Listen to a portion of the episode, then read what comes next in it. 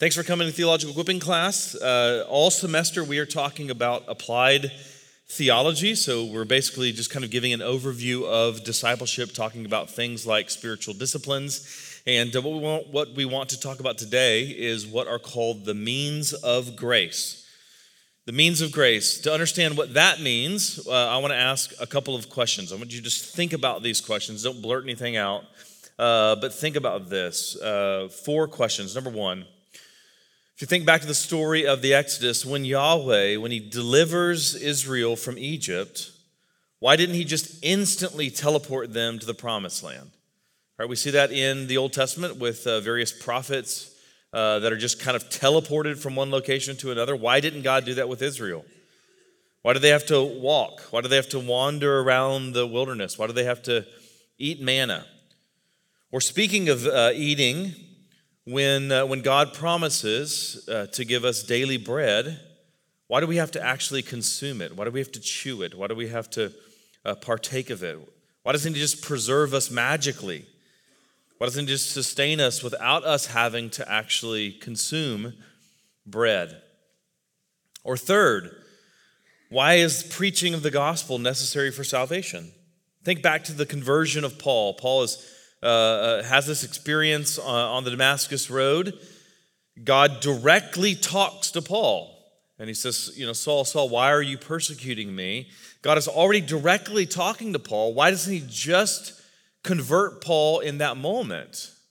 In reality, Paul goes, if you remember the story, he's blind for a couple of days, and then uh, God sends Ananias to him to preach the gospel to him so that he might be saved. Or to think uh, of another story in the book of Acts. Uh, this man, Cornelius, is, uh, is praying. The Lord reveals himself directly to Cornelius and says, Go and seek out uh, Simon Peter, and he'll share the gospel with you. So, why didn't God just do it directly? Why not cut out the middleman? Or one more, why doesn't God just instantly reveal himself to us fully when we get saved? Why does he give us a Bible to read? Why is this this uh, pro- progressive sort of thing? Why doesn't he just download truth into us like the Matrix? Right, the answer to each of those is the same, and that is because God uses appointed means to accomplish his appointed ends. Right? He led Israel to the promised land. That's the end. But he required them to walk and to wander.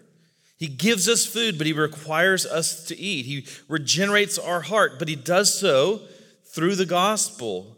He reveals Himself, but not um, apart from our reading and hearing the word. And so that's what we're talking about t- today. In particular, we're asking this question How does God sanctify us? How does God make us look more like Jesus? Because that's the goal. The goal is that we would look more like Jesus. The goal is to look more like Christ and few words really encompass what that means holistically than the word holy. So God's love is described as a holy love. His grace is a holy grace. His anger is a holy anger. This is why the angels, uh, when they're in God's presence in the book of Isaiah, cry out, Holy, holy, holy in his presence, because everything that he does is holy. All of God's attributes are holy. That is, they're distinct, they're set apart. And so we as his people should be marked by holiness. That should be the thing that people say about us is that uh, there's this holiness that is uh, uh, our attribute. So Leviticus 11:45, for I am the Lord who brought you up out of the land of Egypt to be your God. You shall therefore be holy, for I am holy. Or Numbers 15:40, so you shall remember to do all my commandments and be holy to your God. Or 1 Peter 1 in the New Testament, 14 through 16. As obedient children, do not be conformed to the passions of your former ignorance. But as he who called you is holy, you also be holy in all your conduct. Since it is written, You shall be holy, for I am holy. So, how does that happen? How do we actually become holy? And why doesn't it just happen immediately? Why doesn't it just happen apart from any other means, as we were talking about earlier? Some claim that it kind of does, right? There's certain charismatic teachers in particular that teach some sort of crisis experience whereby you're just sudden, you suddenly stop sinning. That was kind of the view of John Wesley, the founder of Methodism, as well. He taught that there was this sudden crisis experience, this sudden moment in which you were uh, fully sanctified, perfected in sanctification. Now, I don't know about you, but that doesn't align with my Christian experience, and it certainly doesn't align with Scripture, which encourages us. Colossians 3 5. Put to death, therefore, what is earthly in you sexual morality, impurity, passion, evil desire, and covetousness, which is idolatry. The point of that passage is it's never done. The work is never actually complete. Or, or Hebrews 12 14, strive for peace with everyone and for the holiness without which no one will see the Lord. Notice that we are to strive for holiness. We're to mortify the flesh, we're to vivify the spirit. So while it's certainly an error to hold the idea that sin still enslaves the believer, we've been set free from sin. The appropriate reaction to that error is not to swing the pendulum to adopt this other false teaching that has this sort of over-realized eschatology as if we're already perfected, already glorified, already perfectly sanctified. In reality, sanctification isn't immediate. And that word immediate is really important because, on one hand, the way that we typically think about uh, the word immediate is that it means without delay. And that's certainly true. Sanctification isn't immediate, it doesn't happen instantaneously apart from glorification. There is this delay between our current experience and our future sanctification, our, our, our full sanctification. So that's one meaning of the word immediate, but the word immediate also means without means or without mediation. Immediate, think of the word medium in there, without something that's in between. Immediate means without something in between, something to mediate it. So if sanctification isn't immediate, that means that it is mediated.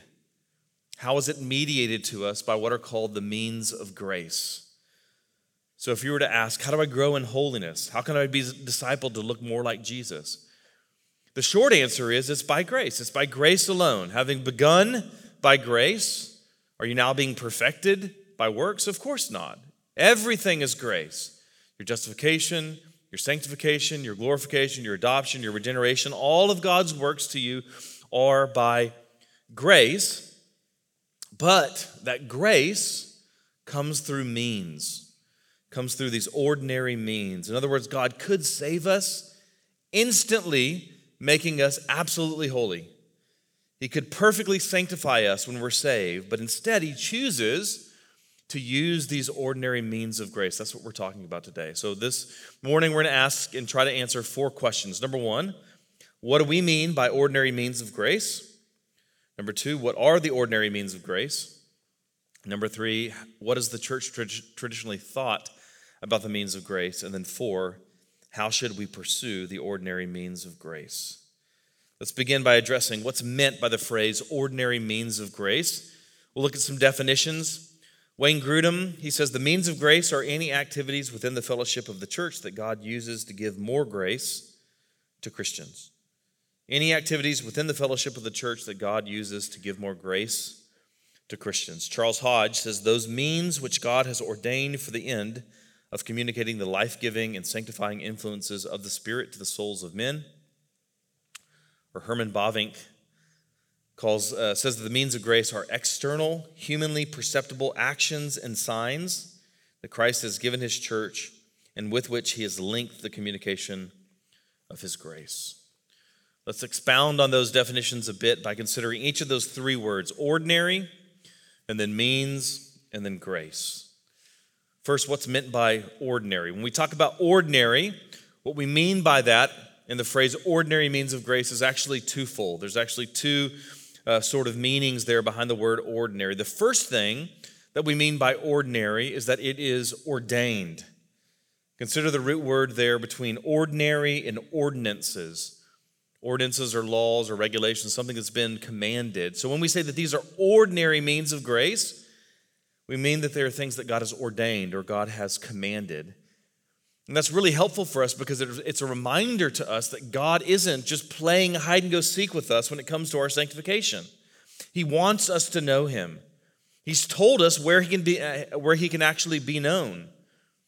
Right? In other words, God doesn't leave it up to us to just figure out how to grow in sanctification. He's told us where to look, and He's told us what to do. Sanctification is mysterious, but it's not a riddle. God tells us where he can be found by prescribing certain means for us. And that brings us to the next aspect, the second uh, kind of nuance of ordinary, which is that it's not extraordinary. It's not, it's not extraordinary. Let me give you an illustration of this. If you want to see a tiger, where would you go? The zoo, right? Or India or something like that, right? Right? If you want to see a tiger, you should probably go somewhere where they have tigers, India, the zoo, whatever it might be. Would you ordinarily expect to see a tiger in the streets of McKinney? No, when you open up your, your door in the morning, do you expect to see a tiger there? Probably not, right? Of course not. Now, does that mean that you absolutely will not? No, it doesn't mean that, right? In fact, uh, my wife and I were in Houston a few years back. There's a really bad storm because it's always storming in Houston. That's where I'm from. I hate it. And, uh, and so we were there, and, and we heard on the radio that a tiger had, had escaped from an enclosure. So we're like driving out of town, and we're looking all over the place for a tiger, right there in uh, Houston. So is it possible that you could see a tiger in your backyard? Yeah. But is it ordinary? The answer is no. Is it a good stewardship of your time to spend hours each morning sitting in your backyard with a 30 6 just in case a tiger shows up? The answer is no, of course not. All right, well, that's what's happening when it comes to the ordinary means of grace. If you want to see a tiger, the ordinary way for you is to go to uh, the zoo. Likewise, if you want to encounter God, there are these ordinary means of grace. We'll talk about what those means are shortly, but that's what's meant by ordinary. I found the following quote in my studies. I forgot to write down the author, but it's helpful, so I figured I would include it. Um, and it's God's ordinary way of communicating His grace to His people is through ordinary means. To communicate His grace, God has always used and does today creaturely means, such as the spoken word, human ministers of the gospel, bread and wine, the written word he does that rather than ordinarily working through the extraordinary. In other words, immediate and direct acts of his spirit within individuals. This is borne out by the scriptural record. It's not that God can't work in extraordinary ways, for on occasion he does, but rather he has shown himself as the God who has chosen to ordinarily communicate his favor to his people through the common means of his creation. In other words, God does extraordinary things because he, he does extraordinary things often through ordinary things. He, he accomplishes these extraordinary ends, like regeneration and sanctification and so forth, through ordinary means. Extraordinary ends through ordinary means. Think about your finances for a second. What's the ordinary way for you to have a large nest egg for retirement? Work hard, save, invest wisely, whatever it might be. Ordinarily, if you want to be able to retire comfortably, you have to kind of do those things. But what if you were to win the lottery, right? That's possible. I read this past week.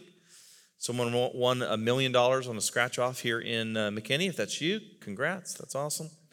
All right, so it's possible that you could win enough money for you to retire, but that's extraordinary, right? If your retirement strategy if I'm talking to you and say, hey, what's your retirement strategy? You're like, I'm going to win the lottery. I think you're not that smart, right? That's probably not going to happen for you. Likewise, if you think, I'm going going to grow, I'm going to be sanctified, I'm going to grow in holiness, I'm going to be conformed to the image of Christ, but I'm going to neglect the means that God has appointed, I think you're probably not very smart. Right? You're not pursuing God in the way that He has appointed. That's foolish. This was first meant by ordinary. Next, what do we mean by means? Well, we've talked about this quite a bit already. God uses means to accomplish his ends. And by the way, that idea doesn't compromise his sovereignty. We're really big on sovereignty here at Parkway. In fact, I think that understanding this actually accentuates and emphasizes God's sovereignty. Think about the death of Christ and all the things that had to have happened for his death to be accomplished. Right? Judas had to betray him. Pilate and Herod had to conspire. The Romans had to approve. The soldiers had to carry it out, etc. In other words, his sovereignty, God's sovereignty, had to extend not just to that one act, but to all of the dozens of wills of men and so forth. Those are all means to an end. And so when we understand that God's sovereignty extends not only to the end, but also to the means to accomplish that end, we have a deeper appreciation for it. Herman Bavinck says that God illumin- illuminates and warms the earth with the sun. He waters the plowed fields with the rain that he causes to fall from the clouds. He builds the house by means of the workmen. He nourishes by means of food. He quenches by means of water. Always and everywhere, the Lord binds outcomes to pathways ends to means. He maintains and rules all things through and in relation to each other. So when we talk about means, it helps us uh, to see that the means exist for some other end besides themselves. Uh, the, uh, the, the means exist for some other end besides themselves. The point of reading the Bible isn't just simply so that you could check off that you read the Bible today. The point of reading the Bible, that's a means. The point is that you would encounter God, that you would grow in holiness and so forth. The same thing with the point of prayer. The point of prayer isn't just to say, I prayed. The point of prayer is that you would engage God. The point is the end, it's the goal, it's the purpose. The end is the why. The means are the how. They're the way that you get to that particular end. If going to Israel is the goal, then the means is getting on a plane, right? Again, the point isn't the means, but the means are necessary nonetheless. Let me give you another illustration. A few years back, my daughter had this medical condition, required her to have this IV port for daily uh, injections of antibiotics, and then she had to have injections twice a day of blood thinners. So here's the question Does that port itself, or, or did that needle itself, do anything to treat my daughter? Did the actual port or the actual IV treat my daughter? Did that actual needle do anything? Of course not. It was the medicine that helped her. So, does that mean, though, that the port and the IV tubes and the needles and so forth were just unnecessary? Of course not. They're the means by which that help was administered to my daughter. And that's what's happening with these means of grace. God's grace is always what changes us, but that grace is administered to us through means. That grace is attached in God's sovereignty to these various means. As Burk Parsons says, if we actually believe God is sovereign, we must trust his sovereignly appointed means to bring about his desired ends. The means that God has appointed for our spiritual nourishment and growth in grace are what we call the ordinary means of grace, namely the word, prayer, the sacraments of baptism, and the Lord's Supper. And uh, necessarily joined to these, the church's discipline and care of souls. These means are appointed by God, are empowered by the Holy Spirit, and point us to Christ. And they sustain us and nourish us in our union with Christ as we rest in the sovereign ends of our triune God. So that's what's meant by means. God accomplishes ends through various means. And then lastly, grace. Again, this is not works-based. This is not legalism. When we're talking about you should pursue God through these means, we're not saying you pursue God by works. All right, we're justified by grace alone, we're sanctified by grace alone, but that grace is always, again, attached to some means. God could regenerate someone apart from any spoken word or the written word, but he chooses to use the written and spoken word. And that word is itself grace. Likewise, God could sanctify you apart from means, but he generally doesn't. He uses ordinary means to do so. God's design for you is to be conformed to the image of his Son. His desire for you is to grow in holiness, to mortify the things of the flesh, to vivify the things of the Spirit. And if that happens, that's entirely by grace. But that doesn't mean that we don't do anything. Right? We, we, we are to cooperate to some degree by going to where God has said he will be found. Louis Berkhof says Fallen man receives all the blessings of salvation out of the eternal fountain of the grace of God in virtue of the merits of Jesus Christ and through the operation of the Holy Spirit. While the Spirit can and does, in some respects, operate independently on the soul of the sinner, he has seen fit to bind himself largely to the use of certain means in the communication of divine grace. The term means of grace is not found in the Bible, but is nevertheless a proper designation of the means that are indicated in the Bible. So, what are these particular means of grace? How many are there? Well, that really depends on who you ask. You're reading Wayne Grudem's Systematic Theology, great book, I highly recommend it. But he, he says there are at least 11. He lists out the following teaching of the word, baptism, the Lord's Supper, prayer for one another, worship, church discipline, giving, spiritual gifts, fellowship, evangelism, personal ministry to individuals. And in a sense, it's helpful to have this longer list. In a sense, all of the various spiritual disciplines that we're talking about this semester could be considered means of grace. But historically, the church has held that there aren't really 11, there are three or four true means of grace. And the other things that Grudem mentions, the other seven or eight, uh, and even things that he doesn't mention, like fasting or missions, it said those maybe aren't means of grace, they're what we might call means of growth. Uh, but means of grace, as traditionally taught, is typically either three or four. According to, uh, again, Herman Bavinck, he says, strictly speaking, the word and the sacraments alone can be viewed as means of grace. So you have the word, that's the preaching and teaching of the word, and then you have the sacraments, which would be communion and, and the Lord's Supper, uh, or communion and baptism.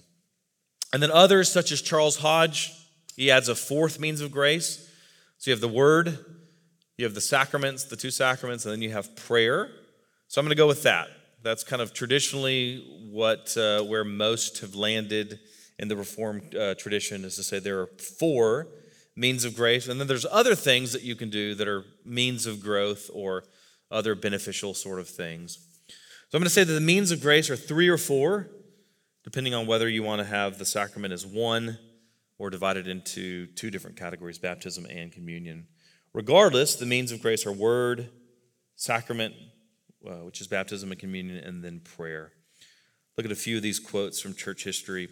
The London Baptist Confession of 1689, unless you think this is just some sort of Presbyterian thing or something, says, The grace of faith whereby the elect are enabled to believe to the saving of their souls is the work of the Spirit of Christ in their hearts and is ordinarily wrought by the ministry of the word, by which also, and by the administration of baptism and the Lord's Supper, prayer, and other means appointed of God, uh, it is increased and strengthened.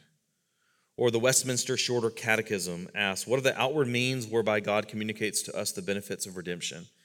And the answer it gives is the outward and ordinary means whereby Christ communicates to us the benefits of redemption are his ordinances, especially the word, sacraments, and prayer, all of which are made effectual to the elect for salvation. So these three or four, depending on how you look at it, are what Protestants have typically viewed as being central the Word of God, the sacraments or ordinances, and then prayer. And by the way, I mentioned this before, but when it comes to the Word, that typically is not referring to just sort of what you do uh, individually for your morning quiet time or something like that. Typically, when it refers to the word within a uh, reformed context, Protestant context, that typically refers to preaching. So the Westminster Shorter Catechism says the Spirit of God makes the reading, but especially the preaching of the word, an effectual means of convincing and converting sinners and of building them up in holiness and comfort through faith unto salvation. Or Bavinck again says the first and most important means of grace is the word of God. So, why is this most important? Why is the Word of God, the preaching and teaching of the Word of God, why is that the most important? And the answer is because it contains all the other means. For example, the Word is what makes a sacrament a sacrament. Augustine said, Take away the Word, and water is nothing more and nothing less than water. The Word, add the Word to the element, add the Word to the water, and it becomes a sacrament. What he's saying here is that the Word of God is what distinguishes communion from just your normal everyday lunch or dinner. It's what distinguishes baptism from your, your normal dip in the pool. All right? So the Word is what makes the sacrament the sacrament. So that's why the Word has a primacy over the sacrament. And the Word is also what fuels and empowers our prayers as well. So, the word, the reading of the word, the praying of the word, the preaching of the word, uh, the teaching of the word, the singing of the word, all of that is primary. And the other means are then empowered as they're aligned with that word. So I want you to notice something, though. I want you to think about this for a second. You have these three things you have word, you have sacrament, and then you have prayer. I want you to think where do all of those things collide? Where do all of those things interact together? And the answer is within the church. For the reformers, this was so obvious for them that the only place where these three things collide, when I do my you know morning morning uh, devotional, I read, I pray. I don't baptize myself. I don't take communion by myself. The only place where these three things, word, sacrament, and prayer, overlap and collide is in the gathering of the church. And so for the reformers, this was so obvious that they didn't specify that church participation was this central means of grace because they kind of expected people to make that connection. They expected people to see the only place where I can get all three together is in the church. That's the only place where all three of these historic means of grace overlap. That's why the church is so central for discipleship and sanctification. In other words, there's this sort of synergistic relationship uh, between the various means of grace. Right? Each of them, in and of itself, is great, but then when they're all combined, it's even greater. If you remember that old cartoon, Captain Planet, you have all the different elements, and then they combine and they form Captain Planet, and he's greater than all of them. That's why if you stay home and you watch a sermon, that's okay at times, but it's not as powerful as when you come together as the church. Or if you take communion by yourself, that isn't really communion. You're, you're missing out on the, the point of the efficacy of it. It doesn't really replace the church. The church is where God has instituted, He's intended for these things to collide for our sanctification and joy. That's why we have an entire lesson next month of the priority of the gathering of the church. So if you aren't prioritizing life within the church, then I'm gonna be honest with you, you aren't prioritizing holiness because that is the main conduit through which God works in the life of his people. We have this, this tendency, this overreaction within especially Baptistic communities such as ours to swing the pendulum so far into this sort of privatized, individualized view of the faith that's completely unhistorical and untraditional and even unbiblical. So, we're going to talk about that uh, next month. Before we talk about the how we pursue the means of grace, let's consider what the church has historically thought about these means of grace. If you were with us last year, we talked through church history and then we got to the Middle Ages. Overall, would you say Middle Ages, thumbs up or thumbs down? Let's do a survey. I have some like this. Thumbs up, thumbs down. All right? Great. Overall, had some real problems, right? Name some bad things in the Middle Ages. Black Plague. Yeah. Name some things related to the church. Church didn't start the Black Plague, I don't think. Maybe you're like in the Illuminati or something, you have a, theory. The Crusades? Crusades good? Bad. Not that great, all right? What about popes with mistresses? Is that a good thing? What about cardinals killing popes so that that cardinal could become pope? All right, we talked about that. Multiple guys claiming to be popes at the same time. Not to mention, there's a whole lot of bad theology in there as well. So there's some good things that happen in the Middle Ages. You have the birth of the university and so forth. There's also some bad things.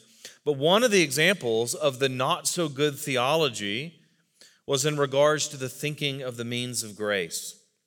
There were really two different views that emerged in medieval Roman Catholicism in regards to the means of grace. The first was what's called mysticism.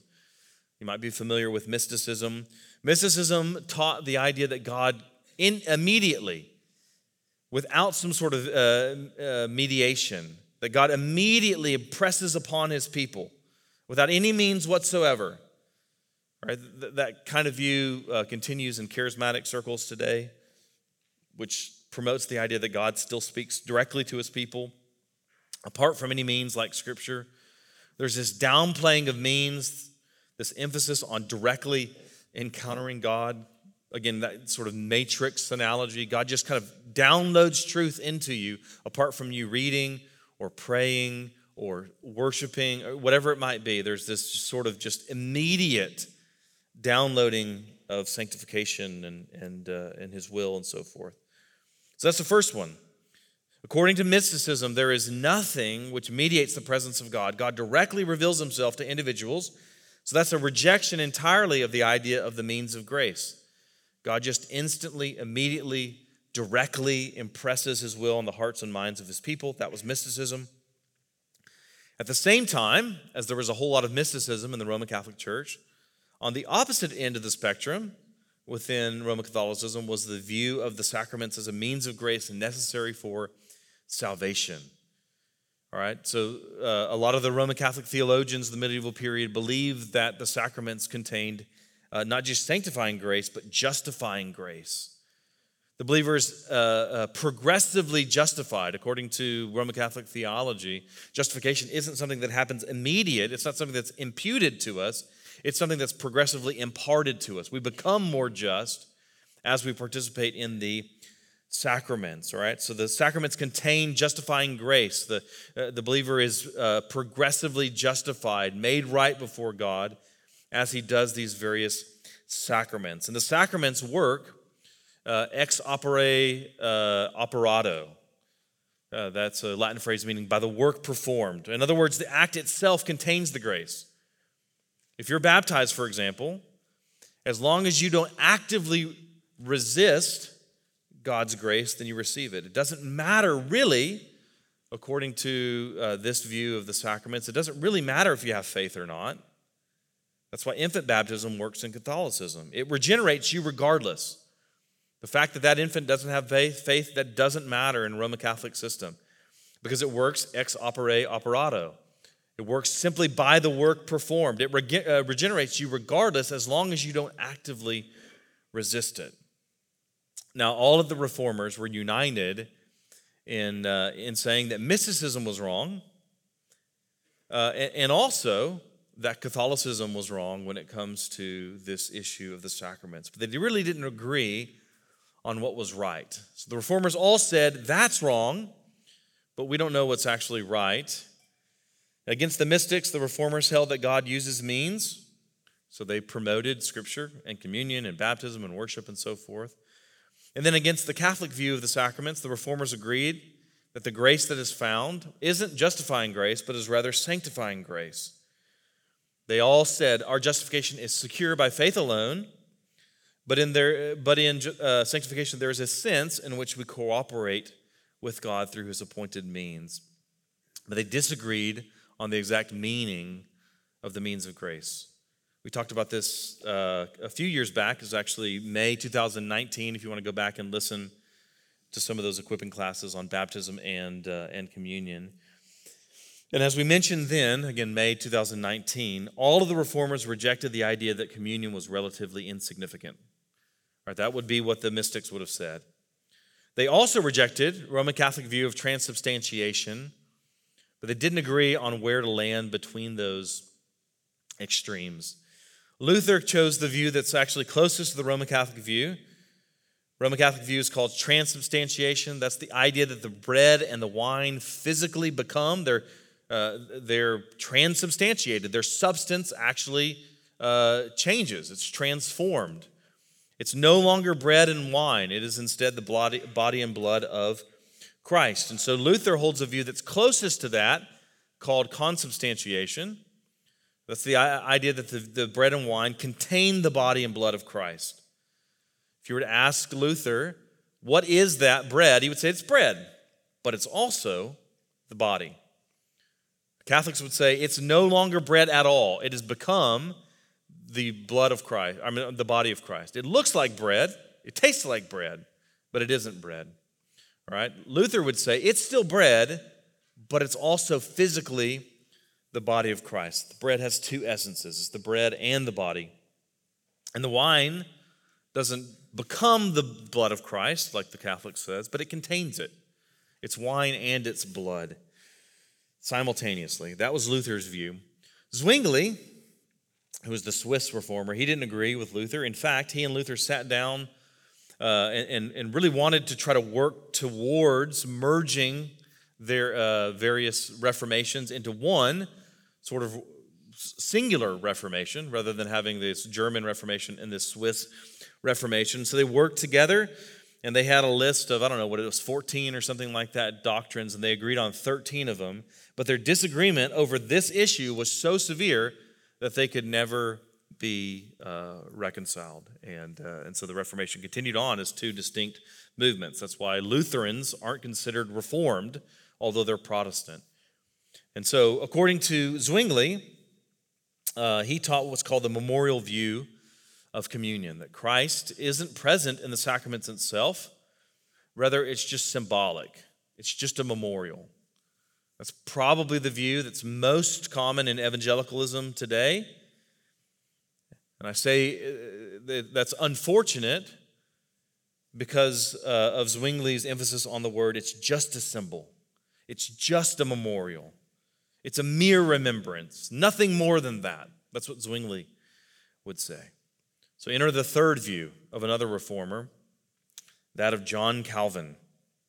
He not only sought to find this middle ground between uh, the errors of, uh, of mysticism and uh, Roman Catholic transubstantiation, but he also sought to find a more faithful option than either Luther or Zwingli. All right, Calvin, you think of him as the Goldilocks of the Reformation.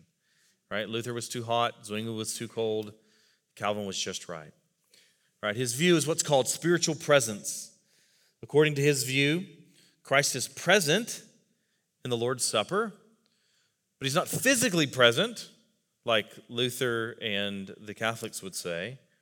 It isn't his physical body which is present, his physical body is ascended to the right hand of the Father.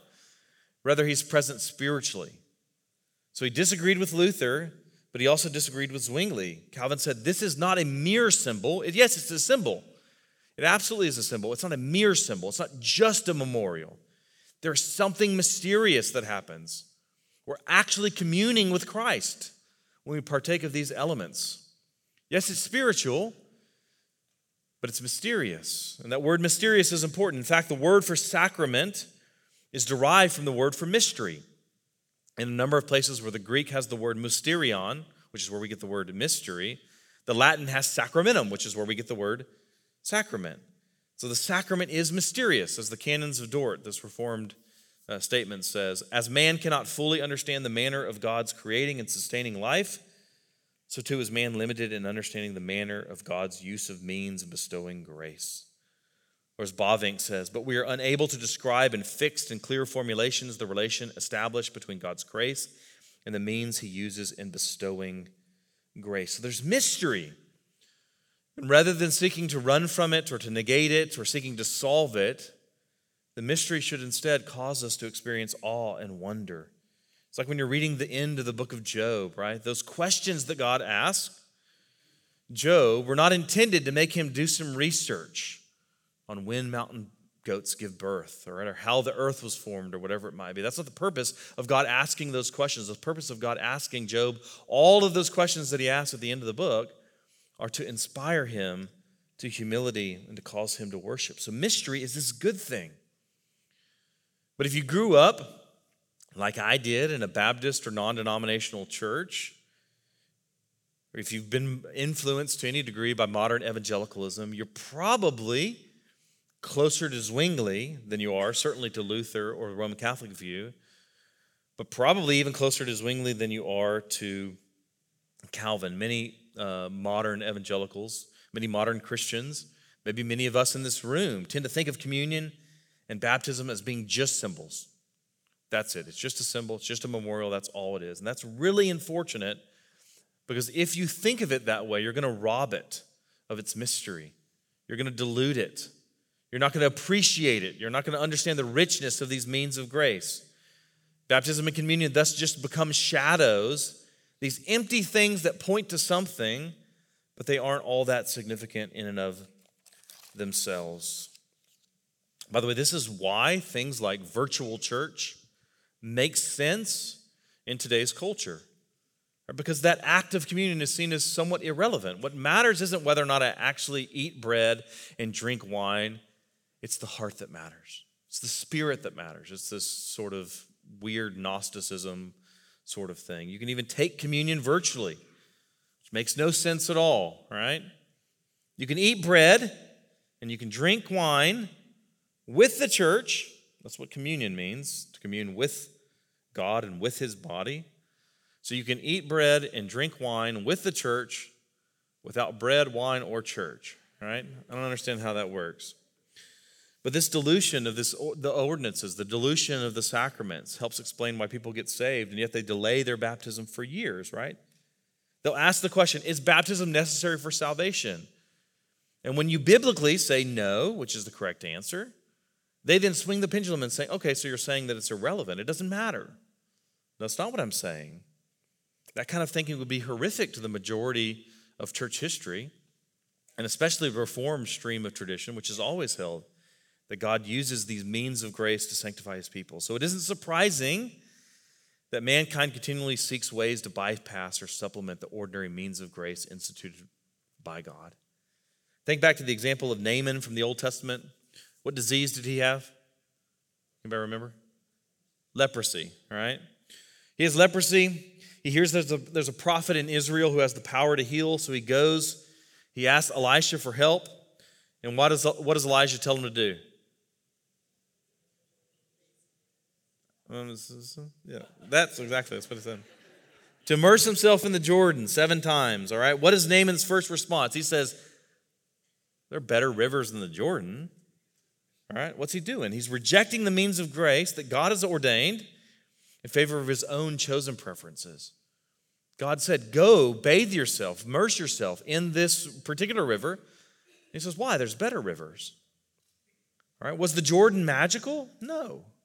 Was Elisha the prophet magical? No. But they were these means by which God demonstrated his grace. But Naaman's initial response is instructive because it shows this universal tendency that we have to reject God's appointed means. And when the means of grace uh, are downplayed, something has to take their place. So for the individual, that happens all the time. All right? Individuals reject the means of grace. They don't read their Bibles, they don't take communion, they delay their baptism, you know, for years on end. They don't attend church, and then they ask, "Why aren't I growing in holiness?" That's like saying, "I eat whatever I want whenever I want. I don't work out. I don't eat healthy at all. I can't understand why I'm not losing weight." All right? And that same tendency to reject the means of grace that God has given isn't just something that individuals does uh, do, but churches as well. So ch- churches reject the means of grace, the sacraments and the word and prayer and so forth. And so when they do that, though, they have to replace it with something else. They have to replace it with, you know, light shows and smoke, and mirrors. They replace it with personal personal testimonies and skits and anthropocentric songs and liturgical dance or whatever it might be, you know, a ribbon ceremony or something. So rather than going to the Jordan, we just try to go to river after river after river in search of the next big thing in church entertainment. Contrast that again with our ancestors, right? Take Calvin. Calvin was told explicitly by the magistrates of his city in uh, Geneva, he was told, you have to allow unrepentant sinners to take communion. In Calvin's response, he defied the city magistrates. He preached a sermon about communion. He went down and stood between the people and the table, and he declared this. He says, These hands you may crush, these arms you may lop off, my life you may take, my blood is yours, you may shed it, but you shall never force me to give holy things to profane and dishonor the table of my God. That, what Calvin does there, doesn't make any sense to us from a 21st century American perspective because of the way that we've diluted the sacraments. But when we understand they are God's appointed means of grace, all of a sudden this makes sense. So, communion and baptism aren't empty symbols, they aren't irrelevant or unimportant. None of the means of grace are. So let's get practical. How do we, what do we do with this? All right, how do we pursue the means of grace? We've seen there's a sense in which our growth in Christ is related to our use of the means that God has appointed for that growth. If we want to get stronger, you have to eat more, you have to sleep, you have to strain your muscles and so forth. If you want to lose weight, you have to eat healthier, you have to exercise more.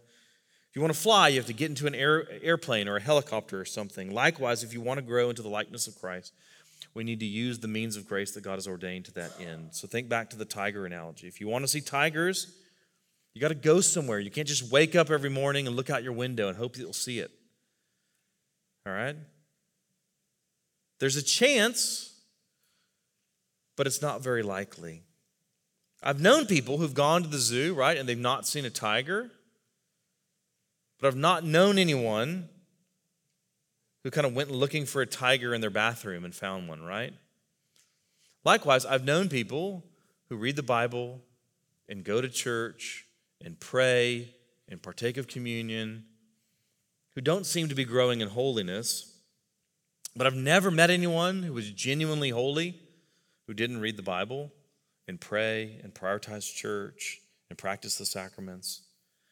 In fact, that's part of what it means to be, the, to be holy. It isn't a sufficient cause of holiness, but it's a necessary cause. If you want to grow in holiness, you must use, use the means that God has appointed. All right? When Zacchaeus wanted to see Jesus, what did he do? He climbed into a sycamore tree. Why? He was a wee little man, right? What if he wouldn't have climbed the tree? He wouldn't have seen Jesus, right? So I want you to think of these means of grace as climbing a sycamore tree because we have this small spiritual stature. We can't see Jesus. The higher climb that we climb, the more of these that we do, the more regularly that we do them, by God's grace, the greater expectation we have of seeing Jesus. So if you want to grow in holiness, if you want to avail yourself of the means of grace, I have five encouragements for you. Number one is that you would genuinely engage the Word of God that you would read it for yourself, that you would study it for yourself, that you would memorize it for yourself, that you would mem- uh, meditate on it, that you would treasure it, that you would delight in it, that you would sing it, that you would pray it, that you would build your life on it. Number two, in addition to that, that you would listen to it. Remember, part of the what the reformers meant when they say word, as in word, sacrament, and prayer, isn't just your individual reading of the word, but the uh, participation in the proclamation of the word. So that you would listen to sermons and you would listen to teachings which help you understand the word of God. That's the second thing. The third thing I would say is that you would pray. Go back and listen to Jared's teaching on prayer. It was great that you would pray individually and corporately and regularly and spontaneously and so forth. Number four, that you would practice the sacraments. Right? That means if you've not been baptized, you need to be baptized if you love and trust Jesus. In fact, we have a couple of baptisms um, after services today. Or if you aren't regularly taking communion, then you need to do so. If you aren't taking it because you're not a believer, that's great. You shouldn't take it. But you should believe upon the Lord Jesus Christ. Come and chat with us if you don't know what that means. And then next, that you would regularly participate in the life of the church. Right, we talked about this before a number of times, but there's this strange way that people think about the sacraments and even church attendance that's the exact opposite of the biblical way. And I know I've been there in the past before.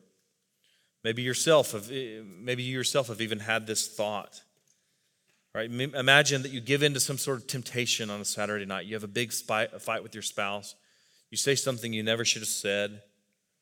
You look at something you shouldn't have looked at, whatever it might be. You have some, you give into some sort of temptation on Saturday night, so you wake up on Sunday morning and you feel shame, you feel dirty. So you think, I'm just not going to come to church today. I'm too dirty. Or you do come to church, but you think, I'm not going to take communion because you feel too shameful. You see what's happening there? What's happening there is you've missed the point. There's a theological gap that's happening there. You're saying, I'm too sick to take the medicine. And that doesn't make any sense whatsoever. That's what church attendance is. That's what sermons are. That's what worship is. That's what communion is. That's what baptism is. They're, they're God's medicine for weary souls. They're God's appointed means or methods for strengthening you, of healing you. They're the ordinary means of grace appointed for your good. So, how do you receive sanctifying grace? By posturing yourself posturing yourself where God has generally promised that He would be, posturing yourself under the waterfalls of His help in the Word, in sacrament, and in prayer, and then in particular where those combine within the context of the church. God has concentrated his grace like a rushing fountain for weary souls. So we should drink. So let's pray, and then we'll do some Q&A.